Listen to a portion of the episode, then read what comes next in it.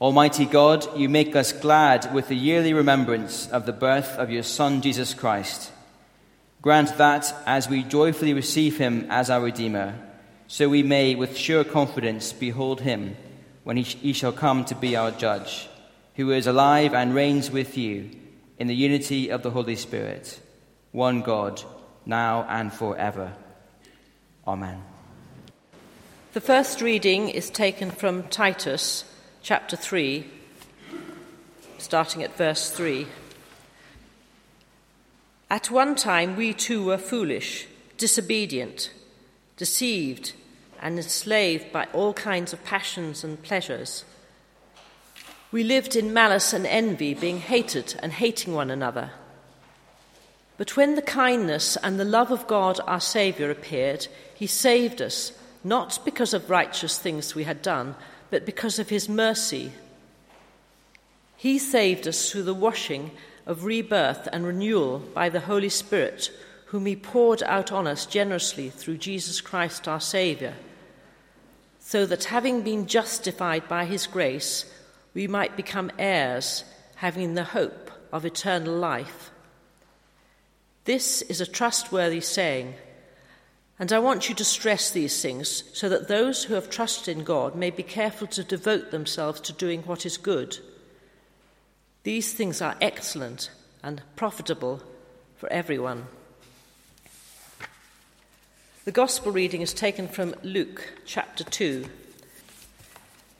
In those days, Caesar Augustus issued a decree that a census should be taken of the entire Roman world. This was the first census that took place while Quirinius was governor of Syria, and everyone went to his own town to register. So Joseph also went up from the town of Nazareth in Galilee to Judea, to Bethlehem, the town of David, because he belonged to the house and line of David.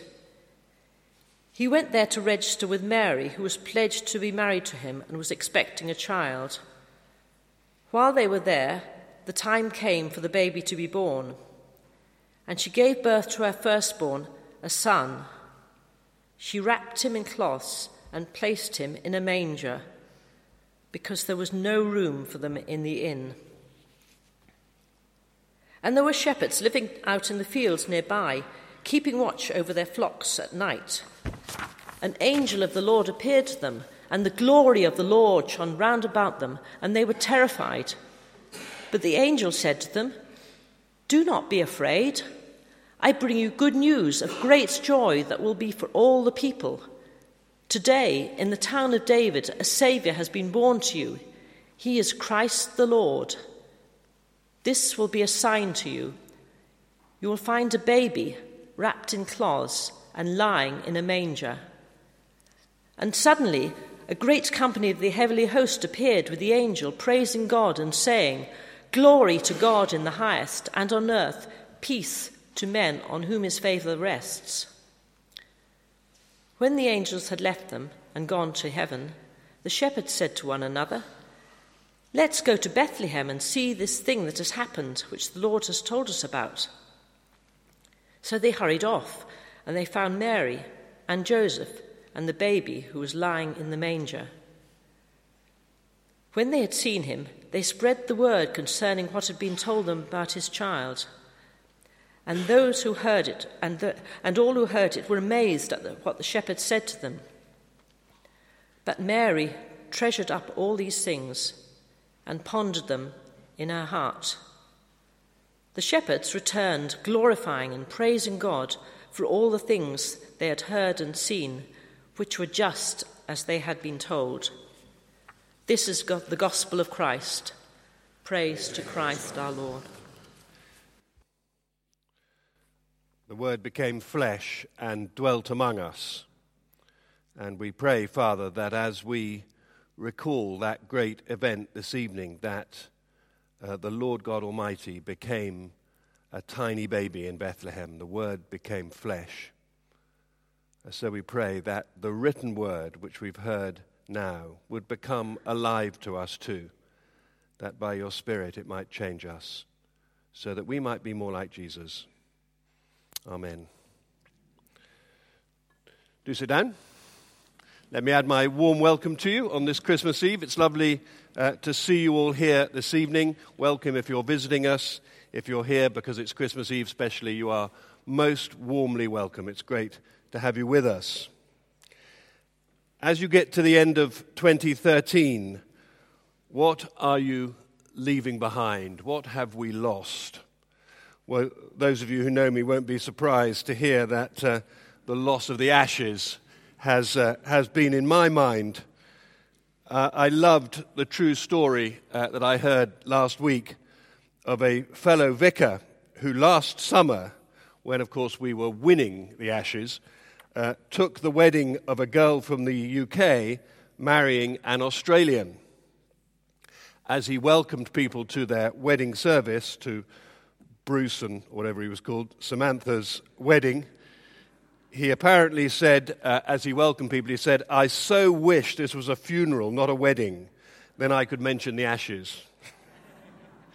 so I now have this, I have this picture of vicars all over Australia welcoming guests to Sheila's wedding, lamenting that it's not a funeral. Of course, we have lost the ashes, but it, it, it doesn't really matter. At least I keep trying to persuade myself that it doesn't really matter to be serious, we have lost much more. In our church family here, we have several families entering Christmas without a hugely loved member of their family. There will be an unfillable gap at the table in many homes and, of course, in their lives. Others will have lost precious relationships during the year. Even marriages may have ended. Others may have lost jobs or been very restricted by loss of health, mental or physical health. As clergy, of course, we're often ushered in to these losses. It's a great privilege that we have as clergy. And the world, of course, has lost Nelson Mandela. It's remarkable how the life and death of Mandela has touched so many people so deeply.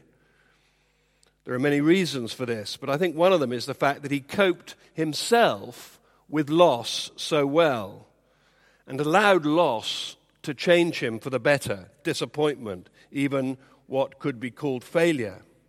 Perhaps you have read, uh, as I have, The Long Road to Freedom, or probably seen some of the numerous TV programs about him. But what comes out, surely, is how the loss of liberty, even the loss of liberty for 27 years, the loss of his family, effectively, the loss of the opportunity to influence for change, the grave injustices in his, in his country, huge losses, they did not embitter him, but persuaded him that forgiveness and reconciliation, not violence or, or, or, or, competition or argument, but forgiveness and reconciliation had to be the way to go. And these ideas, forgiveness and reconciliation, are at the heart of the Christmas message, too. And our world needs to hear them and needs to hear them boldly preached and lived as Mandela did. One of the interviews that I heard about Mandela was with the ex United States President Jimmy Carter. He was with Mandela, part of a group which they called the Elders, retired world leaders who met from time to time to talk and think through how they could make a contribution and specifically how they could keep alive and put into practice the values for which Nelson Mandela stood. In the interview, Jimmy Carter was asked if he would compare Mandela to Jesus. He said he would never do that because he was a Christian and believed Jesus to be the sinless Son of God, the Messiah. Mandela was flawed, of course, like all humanity. But Carter did say that he was the best human being that he had ever met. Mandela could advocate and put into practice forgiveness and reconciliation in his own life. But in this little passage from Paul's letter to Titus that Pat read for us, we are reminded in a very remarkable little excerpt from the letter that Jesus not only preached reconciliation and forgiveness, but that he achieved forgiveness and reconciliation for us. This achievement was, of course, that great loss to him. Elsewhere, Paul describes how Jesus effectively left, left the glory of heaven for the lonely stable and the barren cross. Huge loss, huge, unimaginable loss that forgiveness and reconciliation might be achieved. The great human problem, which we recall so powerfully in this communion service, in the liturgy of the communion service, the great problem, it is a big problem, is not our alienation from each other, terrible that though that is, and terrible loss is caused because of it. But the great problem is our alienation as a race from God. Mankind's greatest loss is the relationship with God for which we were created, each one of us. We were created to know God and to be, as I said in my prayer at the beginning, like Jesus. And to live the whole of our lives with that loss is, so to speak, to be in solitary confinement, as if we were in Robben Island ourselves, missing out on everything that we should be enjoying missing out on all the influence that we should have, missing out on all the good that we could be doing if we were free. It is our sin, it is our rebellion against God, which we recognize and confess in this service and have just done so, that imprisons us and isolates us from God. This is what Paul is trying to tell Titus so clearly. When the kindness and love of God our Savior appeared, He saved us, not because of righteous things we had done, but because of His mercy. He saved us through the washing of rebirth and renewal by the Holy Spirit, whom He poured out on us generously through Jesus Christ, our Savior. Most of us tend to think most of us are kind of encouraged to think by our education system, by the way we're brought up. Most of us tend to think that we will achieve forgiveness and reconciliation by our own efforts. As Paul puts it here, because of the righteous things that we have done.